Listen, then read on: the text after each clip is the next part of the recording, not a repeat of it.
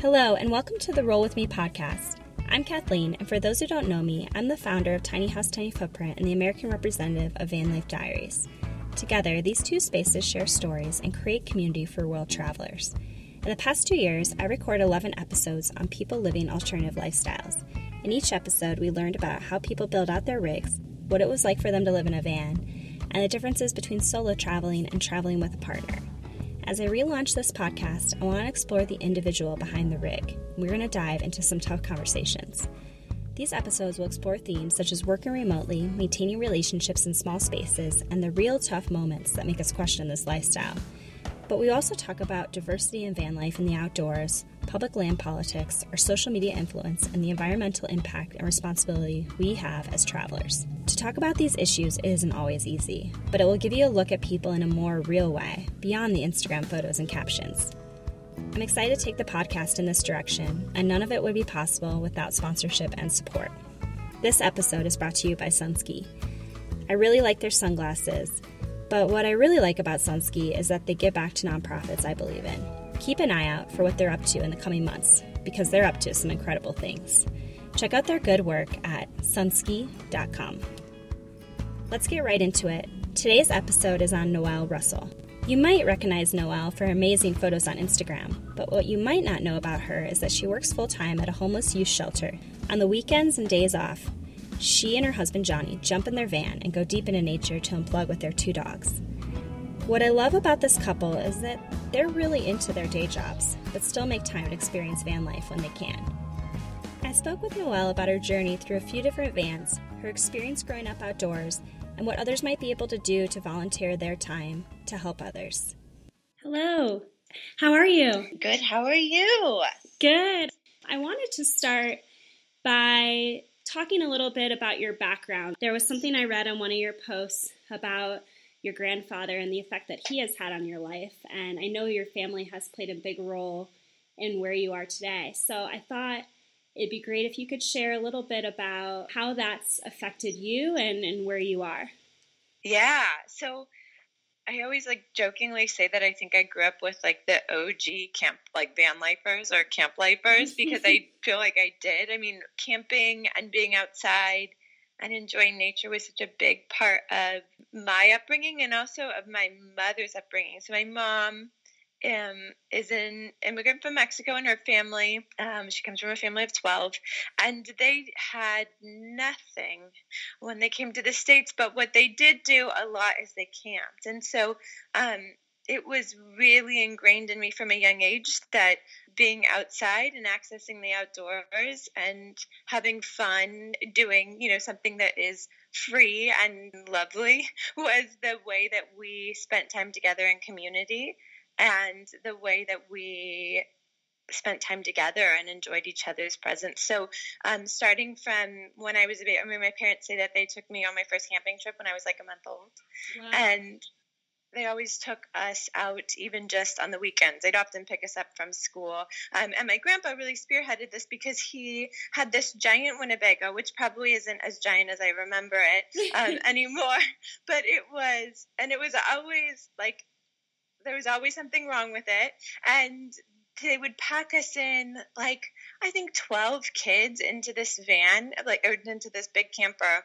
The overhead bed that goes over the like the attic that goes over the driving area, we would ride up there like eight side by side and like sardines. and I always laugh because I think that's like totally illegal. And I also think that we totally exceeded the weight maximum for that space and all these things.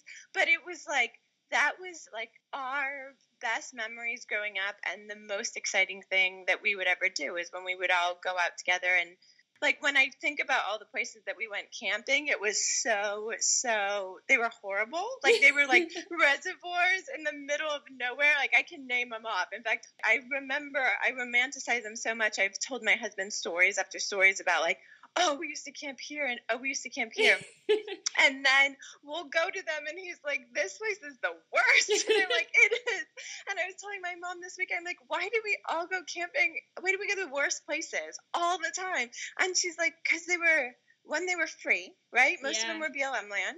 Two, they, you know, we didn't have any problem with literally 40 human beings in in a in an area and two you guys just had so much fun like all you wanted to do is sit in the water and sit in the dirt like that's all you wanted to do so we just went where we could right and where was close by we were like apparently big fans of reservoirs that are like horrible like they're really horrible. They're like a hundred degrees in the summer and dirt everywhere, but they were the best. And so I think that the fun part about that is is that I learned that the door the outdoors one was always accessible. It's for everybody, and and two that it doesn't take a lot, right? I mean, I, my favorite thing is helping friends and families like get outside, just like helping them plan and break down barriers that are I think oftentimes self-imposed on like getting into the outdoors and and really really letting people know and that like being outside is like you've done it.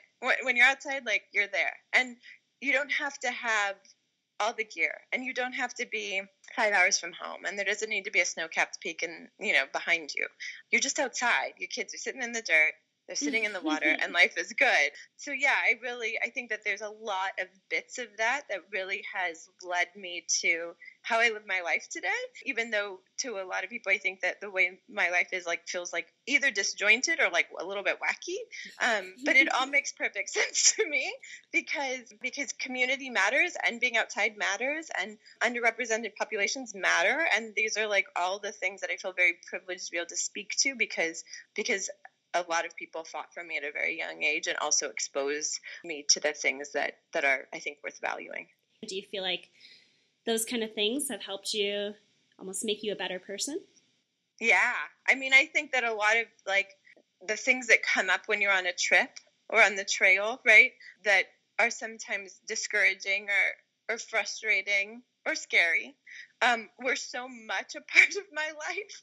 Uh, whether it's like literally breaking down and like 12 kids piling out of a Winnebago and just sitting on the side of the road and still remembering that was super fun too, right? Yeah. Um, and then, and you know, things breaking and having to call audibles in the middle of trips because of weather or because of, I mean, my best, some of my favorite stories happened growing up when our camper broke down our trailer actually broke down in the middle of the desert in 150 de- degree weather and on our trip to El Paso to visit family. And I have all these stories because we like lived at this campground for a week. And I think wow. like that was my favorite time ever. And I tell these stories to Johnny and he's like, it's like the most romantic thing that wasn't romantic at all. Like sitting in the pool for eight hours eating sandwiches, and my mom letting us like not get out of the pool to eat the sandwich because it was just so dang hot. But like thinking, this is the life, right? I'm eating a sandwich in a pool. like I don't have to get out, and like, like you know, the world is so big and wonderful. and so I think now when things go wrong, which they often do, I think that Johnny's biggest hesitation to get into van life was like things are it's just more things that could go wrong, right? Yeah. Totally. But you but when you break down, you always inevitably meet some really amazing people that you wouldn't have otherwise, right? And when you need something or when you have to end up leaving one place to go park in another place, you end up parking next to or nearby either something that you would have never seen before or people that you would have never met otherwise. And so that part, I think, is something that I grew up valuing or, or at least seeing the value in. And so it definitely makes life more lovely, I think, even with all the surprises and unknowns at this point. Yeah, I love that. As a kid, did you have any thoughts of like what you would be doing or where would you where you would be and things like that? I did. I feel like I've always been a like a dreamer and I've always envisioned myself doing a billion different things. I feel like I've done a lot of different things. I always tell my husband that I wish I lived to 300 so I could work like 25 more jobs. and he's like, You're the only person who says that. because I just, I want to do everything. So I think throughout my life, I had different visions of where I was. My mom jokingly says that, what, I mean, she doesn't jokingly say, she does tell the story that when I was little, in kindergarten, and then they had us draw our dream, us in 20 years in our dream home, and I drew a tent with a bunch of cats in it. and so I think I've close. Like, I, yeah, I've achieved my like childhood goals already in some way. But um, yeah, I, the interesting thing is when I think back of all the things I wanted to do and who I wanted to be, I never once imagined myself working in homeless services. So I think that's interesting because I've always wanted to help. I just never like saw myself I think doing what I'm doing now, which is really exciting and and very cool and it that's probably why I want to live for 300 years because who knows what I would do like 200 years from now, right? Like um I probably can't even imagine. So so yeah, I I don't I don't think I've ever pictured this specific scenario, but I think all I cared about when I was little is every scenario involved having animals around me. So at least I've got which that. Is, been, which that's is true consistent. now. yeah. Yeah, so let's uh, that's a good transition to um, talking a little bit about your work because I think that most people, if they were to look at your Instagram and not read through your captions or not meet you in person, they might not know that you you work at a homeless shelter. So talk a little bit about what your role is, and I don't know if there's a typical day, but maybe tell us a little bit about what your job entails. Yeah. So I try to like every other post, not every other post, but a hand every handful of posts mention that like I work full time. And I'm not where I always am posting. I'm probably at my desk until very, very late.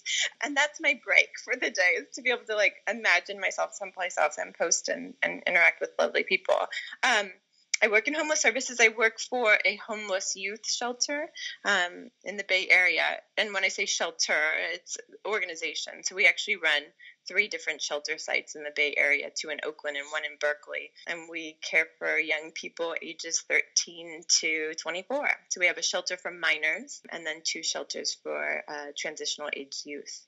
And my role is really um, rallying the community around us and finding ways for us to be supported and engaged and embraced and embedded in, in our local community, but also in California in general. We are a California wide agency. So we do have a shelter down in Los Angeles too. And so, um, really finding opportunities to connect people that either do already care or already are passionate about the cause or maybe have no clue at all. Not only just share about the work we're doing, but be able to find opportunities for our youth to be engaged, um, whether that's job opportunities or, you know, opportunities for them to experience something that they wouldn't have otherwise tour companies and um, go on day trips, right? And so it's a really broad uh, job, and no day looks the same. But my favorite thing about it is that I'm always I'm tasked with reaching out and drawing people in and sharing really the messaging behind our mission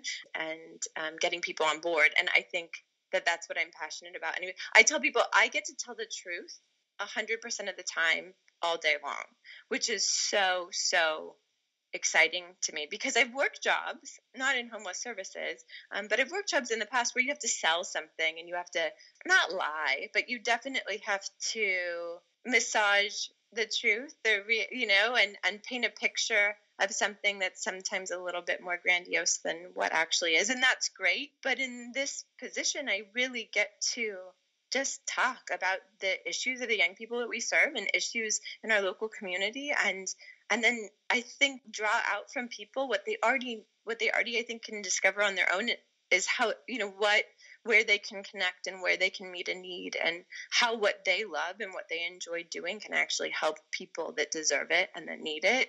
So those conversations are conversations I would have had with people regardless, hopefully. And so the fact that I get to do this for work is pretty amazing. So, was there a, something that happened in your life that made you decide you wanted to go into a career like this?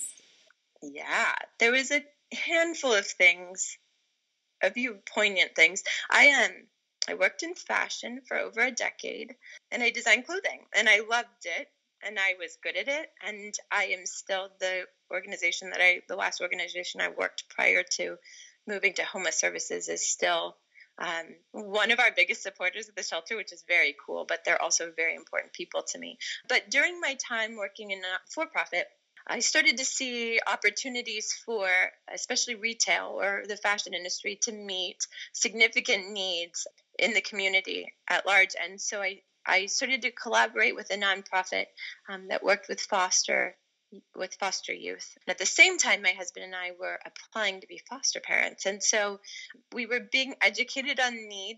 And we were also, and also in my role as a designer, I was organizing our company and also our customers to really what we were we were adopting quote unquote adopting foster youth for christmas to be able to give them the gifts that they deserve. So we did this one season and it was a wild success. Our company was super connected and excited about it and more in love with each other as colleagues, but also with these young people. And so we did more the next year and we did more the next year. And in the meantime, my husband and I were getting more involved with the community of care that really helps young people that are in the system. And during that time, we also had a really close friend who worked for Department of Child Family Services and then worked for a nonprofit who, in a casual conversation, you know, over beers, would say something that would like rock us to our core. And we're like, well, thanks for that. um, because eventually what happened is we both quit our jobs. So Jonathan was um, in a band for about eight years and they toured all over the world and it was very cool. And i had a very great job too and but our hearts were tugging at us. And so we each did what we, we what we'd naturally be predisposed to do. And i just like quit and was like i'm going to start from the bottom again. And johnny was like i'm going to go to school. And so we, he went to school um, and is now finishing his phd and is a vice president at one shelter about 30 minutes north of oakland. And then i um, kind of just uh, started from scratch again, working for a foster family agency, and then for a shelter, and then on a, and Skid Row at another shelter, and then now I'm here. So it's been awesome and such a great learning experience, and also a real beautiful unveiling to me of like even how more deeply connected this can be. Because, like I said, the agency that I love, the company that I love is like the most amazing supporter of our shelter and does really cool things like extravagant fashion shows where they like give away gifts to our youth and like have designer cupcakes and like take portraits and like I mean it's like all of the abundance that you imagine is for a certain percentage of human beings in the world and they just pour that out on our kids and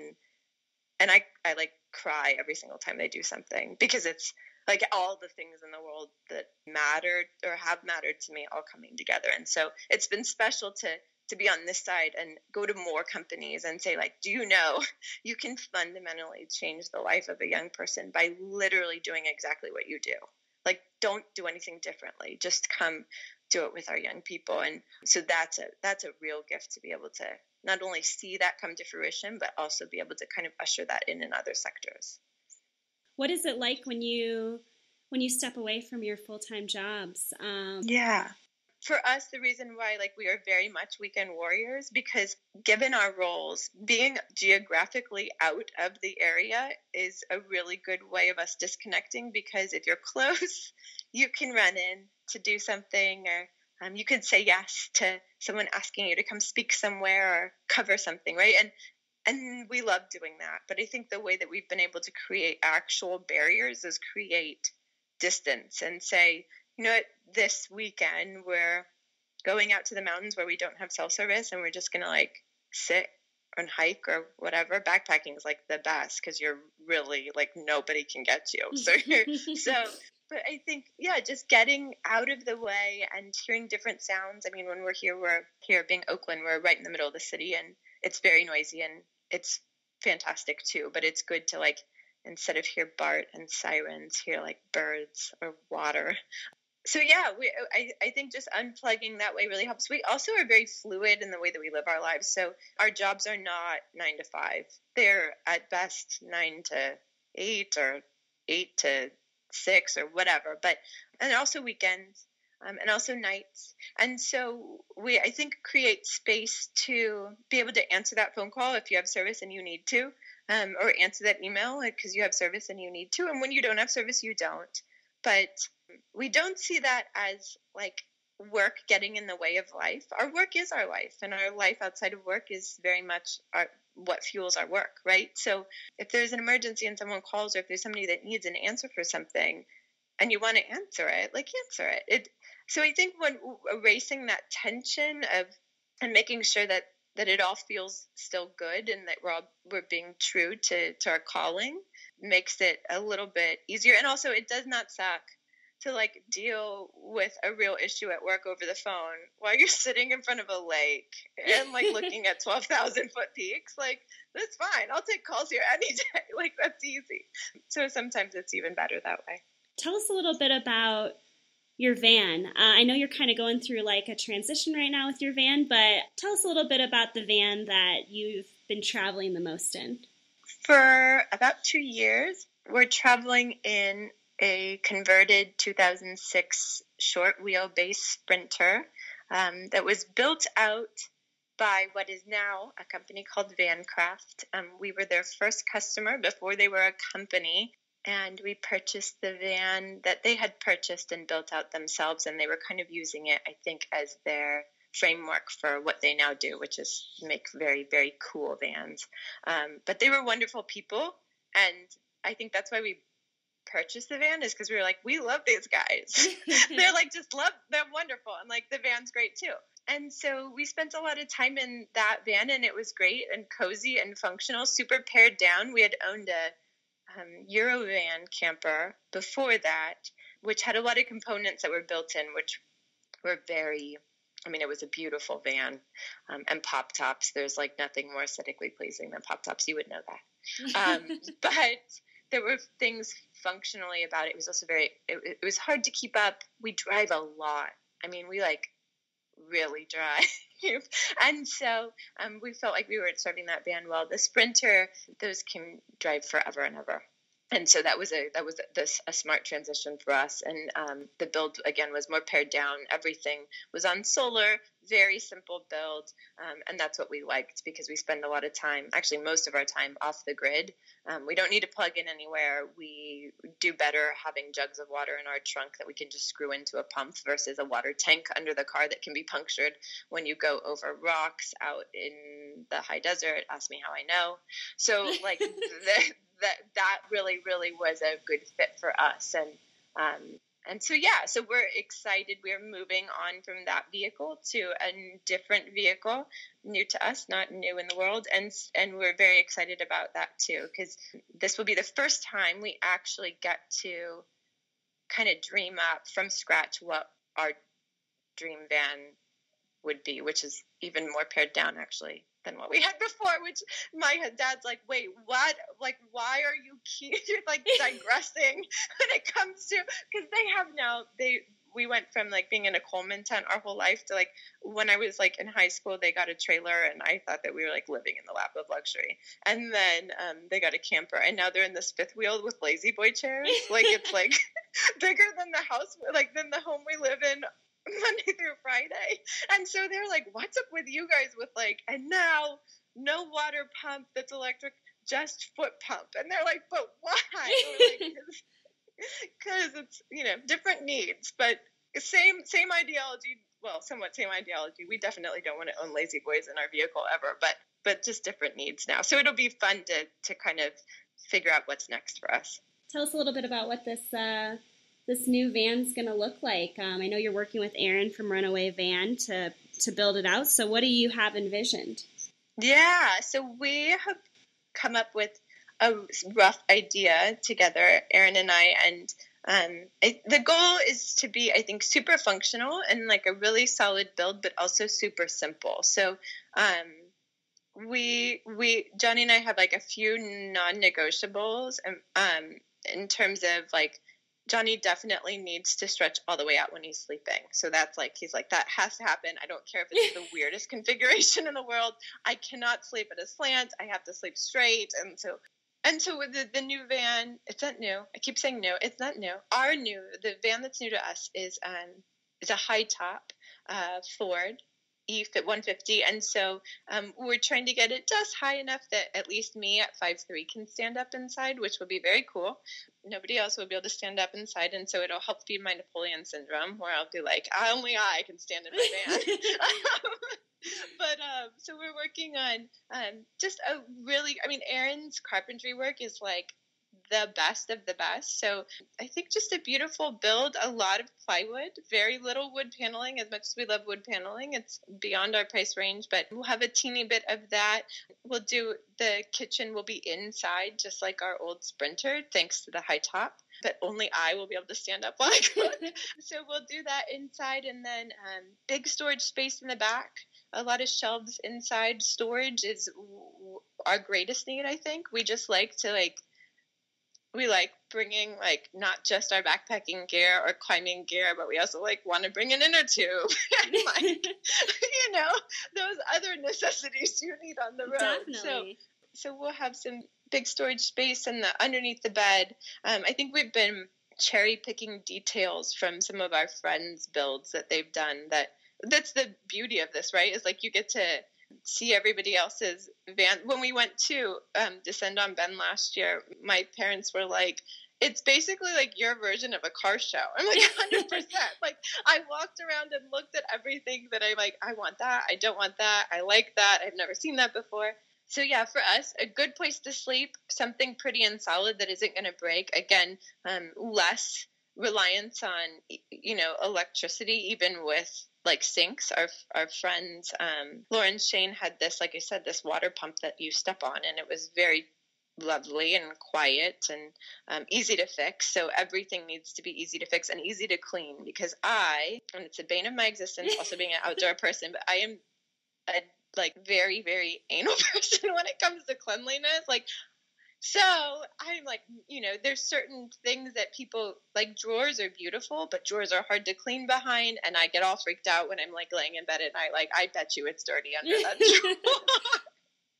so, so things that are easy to clean is a really important thing for us too. Um, so it'll it'll be it'll be basic and it'll be beautiful and it'll be exactly what we need and um, create a lot of space for us inside to be able to be comfortable while we're getting from one place to another. Does this mean that you are selling your Sprinter or have already sold it? We have sold it. Yeah. So we I think I keep selling vehicles to people that I that I wish I was friends with. Like I'm like, why did it take me selling you my car for me to meet you? But we we sold our Sprinter to actually somebody who lives five minutes from us. She's like, you can use it any time. But you know, like it's like pulling off a band-aid to sell a car that you very much love. So we're like, no, don't. I don't want to see her. Yeah. Like, I don't want to drive down your road and accidentally see her and be like, no. But we sold it to a really, really wonderful, wonderful human being who um, is going to be living in it. And I really feel like that that van deserved to kind of her next chapter to to be what um, this it's her new owner Kate will be doing. So she'll be taking it to um, all these national parks and living in it. And she like did really cool stuff to it that I always dreamed of like fix the AC and like put a heater inside like really rad stuff. That I'm like oh my gosh you just made you just built my dream van out of my old van.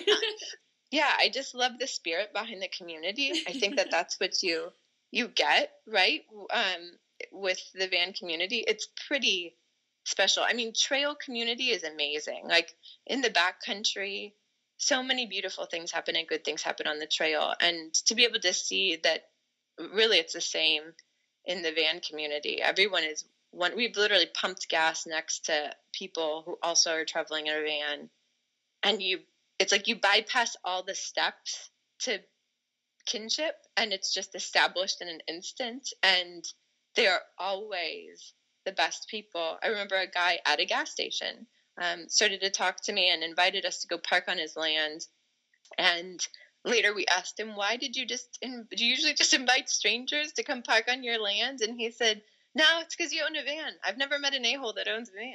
And i thought that's awesome but it's probably true I mean, we've done we've done like a potluck with 500 people at Descend on Bend, and everyone was like lovely and waiting in line and like helping serve and like, hey, you should try this. Like that doesn't happen outside of that community. Do you have any favorite places or places you would suggest people go if they're looking for an experience outside of Oakland? Oh my gosh, yes. I I mean, I'm surprised still in the Bay Area how few people have visited Yosemite. Yosemite is super busy all the time. I know it doesn't need more people there but I feel like if you want to visit the most spectacular. I've been to Yosemite. I asked my mom once to help me figure out how many times I've been to Yosemite. We used to go three or four times a year. Jonathan and I still go three or four times a year. I'm not going to give you the exact number because it will tell you how old I am, but it's like a whole boatload, a lot of times. And every single time, every single time, Kathleen, I get sweaty palms. Like, I'm not joking. I've never felt the way that I feel when I see Tunnel View or when I see El Cap from the valley floor. Like, or when I we drive through Tuolumne, although that's only accessible a couple a couple months a year. It is the most amazing place in the entire world. So I think even just going for a day, don't stay in the valley. Everyone stays in the valley. Like stay outside the valley, patronize some of the awesome cities, little towns around there. But I think people visiting that space is a hundred percent worth it and like life changing. Um, Jonathan traveled around the world for years. In fact, uh, he's like been some of the places I've only dreamed of, like multiple times, where he like knows the good coffee shop, like Paris. Like who knows the best coffee shop in Paris? Like, oh, yo, you should go there. You should go there. That's Jonathan. so he and he would be like, it's so wonderful when we were dating. I remember, I, and he had never been to Yosemite Valley. I said, do you think it's going to be as wonderful as Yosemite Valley? And he said, I mean, it's pretty spectacular, Noelle. Like, literally everybody in the world wants to go to Paris, and they all love it. And I said, I know. I just don't know you know, I, have never been out of the country other than to visit family in the border towns of Mexico. The interesting fact. So I didn't know if it's like worth the flight or whatever. So he said, let me take you to Yosemite, Yosemite Valley and show you what sets the bar for me. And we drove through Tunnel View, and I pulled off, and I and I didn't look, I didn't stare at Tunnel View. I stared at Johnny, and I looked at his face, and he looked like I think how I feel all the time you don't get to see your face, your own facial expression, right? When you see things you love. But I imagine that the way he was looking is the way that I look at the valley. And I said to him, So do you think that I'll love Paris this much? And he said, No, let's just keep going here. and I said, Okay. Um, but it's like, it's it's just heaven on earth. I think uh, some of our other favorite places are the Eastern Sierra. We, there's a lot of BLM land out there. Um, there's a lot of BLM land that is um, right now. I don't want to say under attack because that sounds very fear mongering but definitely there's there's a lot of um, there's a lot at stake with some of the BLM land out in in in the Eastern Sierra. So I think that getting out there and spending time out there and loving that land and using your voice to advocate for that land is important. It is probably the closest thing to home for us. That's where we try to go all the time when snow isn't blanketing any of the mountain passes. And we love the towns out there. Mammoth is the coolest place in the entire world. Best food, best people, best everything, best lakes, best trails. Like it's just the best. So that we love getting out there and showing people around and encouraging people to be out there. So I'm pretty sure that made everybody just want to jump in their van or car and go to Yosemite immediately. I know, I know. Not that it needs that. There's so many people there. But you know, go in winter or fall. We went in November of this past year. Second week of November. It was like in the 60s. At night it was in the 30s. That's not cold. And it was empty. Like there was nobody there. And we just felt like we were like you know, the king of the castle. I think going during the off season is really important. I encourage people to do that. It's prettier. It's less busy. Maybe we could end with a little bit about traveling with with two dogs, what it's like, and you know, maybe some tips for other people that want to um, go to some cool places with their dogs. Yeah. So the coolest part, well, there's so many cool parts about having dogs. Um, something that I really appreciate about having dogs um, when you travel is that it encourages you to explore places that are accommodating to dogs, which usually, which are not national parks, right, but are very much um, national forests and BLM land. Um, it encourages you to seek out areas uh, where there's dispersed camping, where there's more room for them to roam, and you're not infringing on neighbors who maybe have little kids that are scared or, um, you know, just aren't dog people. Um, so it's been really fun for us to explore areas where um, we all are really living our best life when we're outdoors. And so that has been really, really exciting. We you know we love Yosemite Valley we will usually only be there, you know, for a day at most because the dogs really can't do much. But there's areas outside of every national park and all over California and all over the US where believe it or not, you can park for free and you can camp for 14 days for free, um, and your dogs can walk around and stand in the creek and um, you know not have to be on a leash. Uh, really legally don't have to be on a leash. And so that is a real that's that's what we consider flourishing. And and so that's the areas that we seek out. And the trails that we seek out are always dog friendly and the spaces that we visit are um, dog friendly. We also get to find really cool restaurants. And oh we we uh, we are really good at bundling up so we can eat outside at in any season because we whenever we want to go like get barbecue or something because um, the dogs always come with us. So the challenge yeah the, the dogs are not often if very rarely ever in the van without us. They're always with us. I get a lot of people asking that question. We don't leave the dogs in the van. It, it, gets warm even when it's cold, right? The sun does really interesting things to metal boxes, um, and it's just not a good idea. So we have them with us a lot, but we've found that it doesn't really hinder us from anything um, as long as we're thoughtful about the spaces and the places that we're visiting. So um, that's really fun. I wouldn't ever trade it for the world. We took one trip four years ago because we wanted to climb in Tuolumne and we didn't bring the dogs and I think the uh, probably I would say like 90 a conservative estimate would be like 98% of the time that we were on the trip we were lamenting the fact that the dogs weren't there. And so that's when we realized it's just not to it's not to work that way. So so we always have them with us. There's no real reason for them to not come with us. We backpack a lot. We always backpack in areas where they're allowed and are mindful of the same best practices that we practice when we're outside that we practice those with our dogs. So picking up their waste and um, making sure that they also stay on trail. They're very good at that, but that they're not taunting wildlife or upsetting anybody else's time spent in the wild, and that we're keeping, you know, cleaning up after them as well. So we just kind of do life with them the same way we would do it without them, except it's like 300 times better. Um, and yeah i think the only like drawback is like packing on the trail packing food for them because it's freaking heavy. One of them 75 pounds yeah. so like she eats a lot of food and that's there is dehydrated food but it's not she needs like kibble too so that's like we've gone out with her for a week. That's a lot of dog weight and she doesn't she's a greyhound mix so it's not best for us to pack anything on her back so we carry it. And then the baby dog, she wouldn't carry a damn thing if you asked her to. She does hers.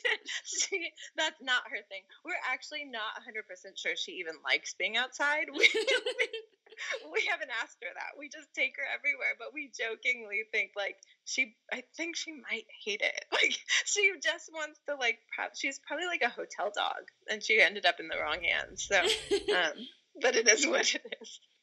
Awesome. And what if somebody wants to support um, the homeless community? What would you suggest they do? Oh, my goodness. Thank you for asking that. If you are anywhere in California, definitely reach out to us at Covenant House, California. We will put you to work, um, to good work really quickly. Uh, we need all the help we can get. More is more. And so we're always very grateful for people that want to be engaged with that.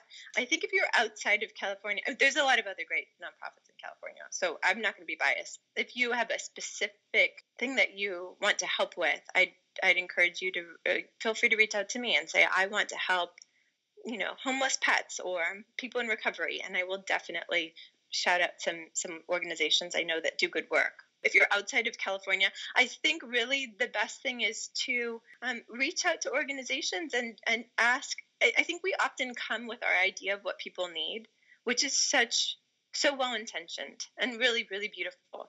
Um, I think the thing that we forget is that nonprofits they they already have their needs pretty lined out. They they see them staring in the face every day.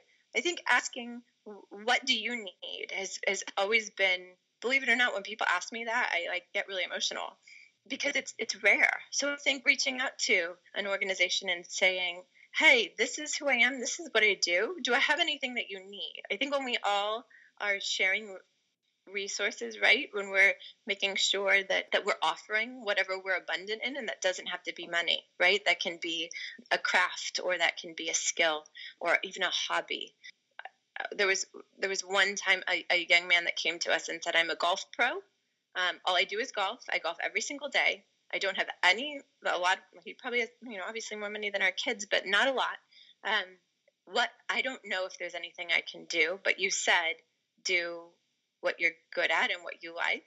So tell me how I can do it. I said, Oh my gosh, so easy, right? Can you take our kids golfing? And he said, Really? Yeah. So he takes our youth to the golf course once a month just to drive balls. And and the first time we went out to the golf course, one of my youth sat next to me and he didn't want to golf. I'm not going to cry when I tell the story. He didn't want to golf. He sat next to me and we were sitting at the driving range and he kicked his feet up and he put his head back and he said, Miss Noel, I think this is what vacation probably feels like. And I got really emotional. And he didn't golf the entire time. And he continued to go on these golf trips and he never golfed. He just wanted to sit where it was green outside in the sun. And and I think that that kid was breathed life into simply by this person seriously saying, like, I golf. It's a pretty, you know, specialized sport. It's probably not everyone's bag, and and definitely people don't have access to the equipment for it. But like, what can I do? So I think reaching out to a place and saying, "This is what I love," or "This is what I do." Just do what you do, and and and ask a place who can use it, you would be surprised, I think, often at how many places need what you're good at and what you love. So I think just reach out, ask questions, be curious, and and let let organizations lead you into what they need. Sometimes they just need you to input data, and it's like a godsend. So I, I think ask more questions and and then and then hear what they come up with. And feel free to ask me. Yeah, that's really powerful. I think that will help a lot of people um, in terms of knowing what they can do. So thank you so much for that. Thank you, Kathleen. Thank you for listening to Noel's story. You can follow Noel on Instagram at Noel underscore Russ. If you like this episode, please subscribe on iTunes and leave a review. And follow along on Instagram at Tiny House Tiny Footprint or at Van Life Diaries. Be on the lookout next month for our next episode. Until then, see you on the road.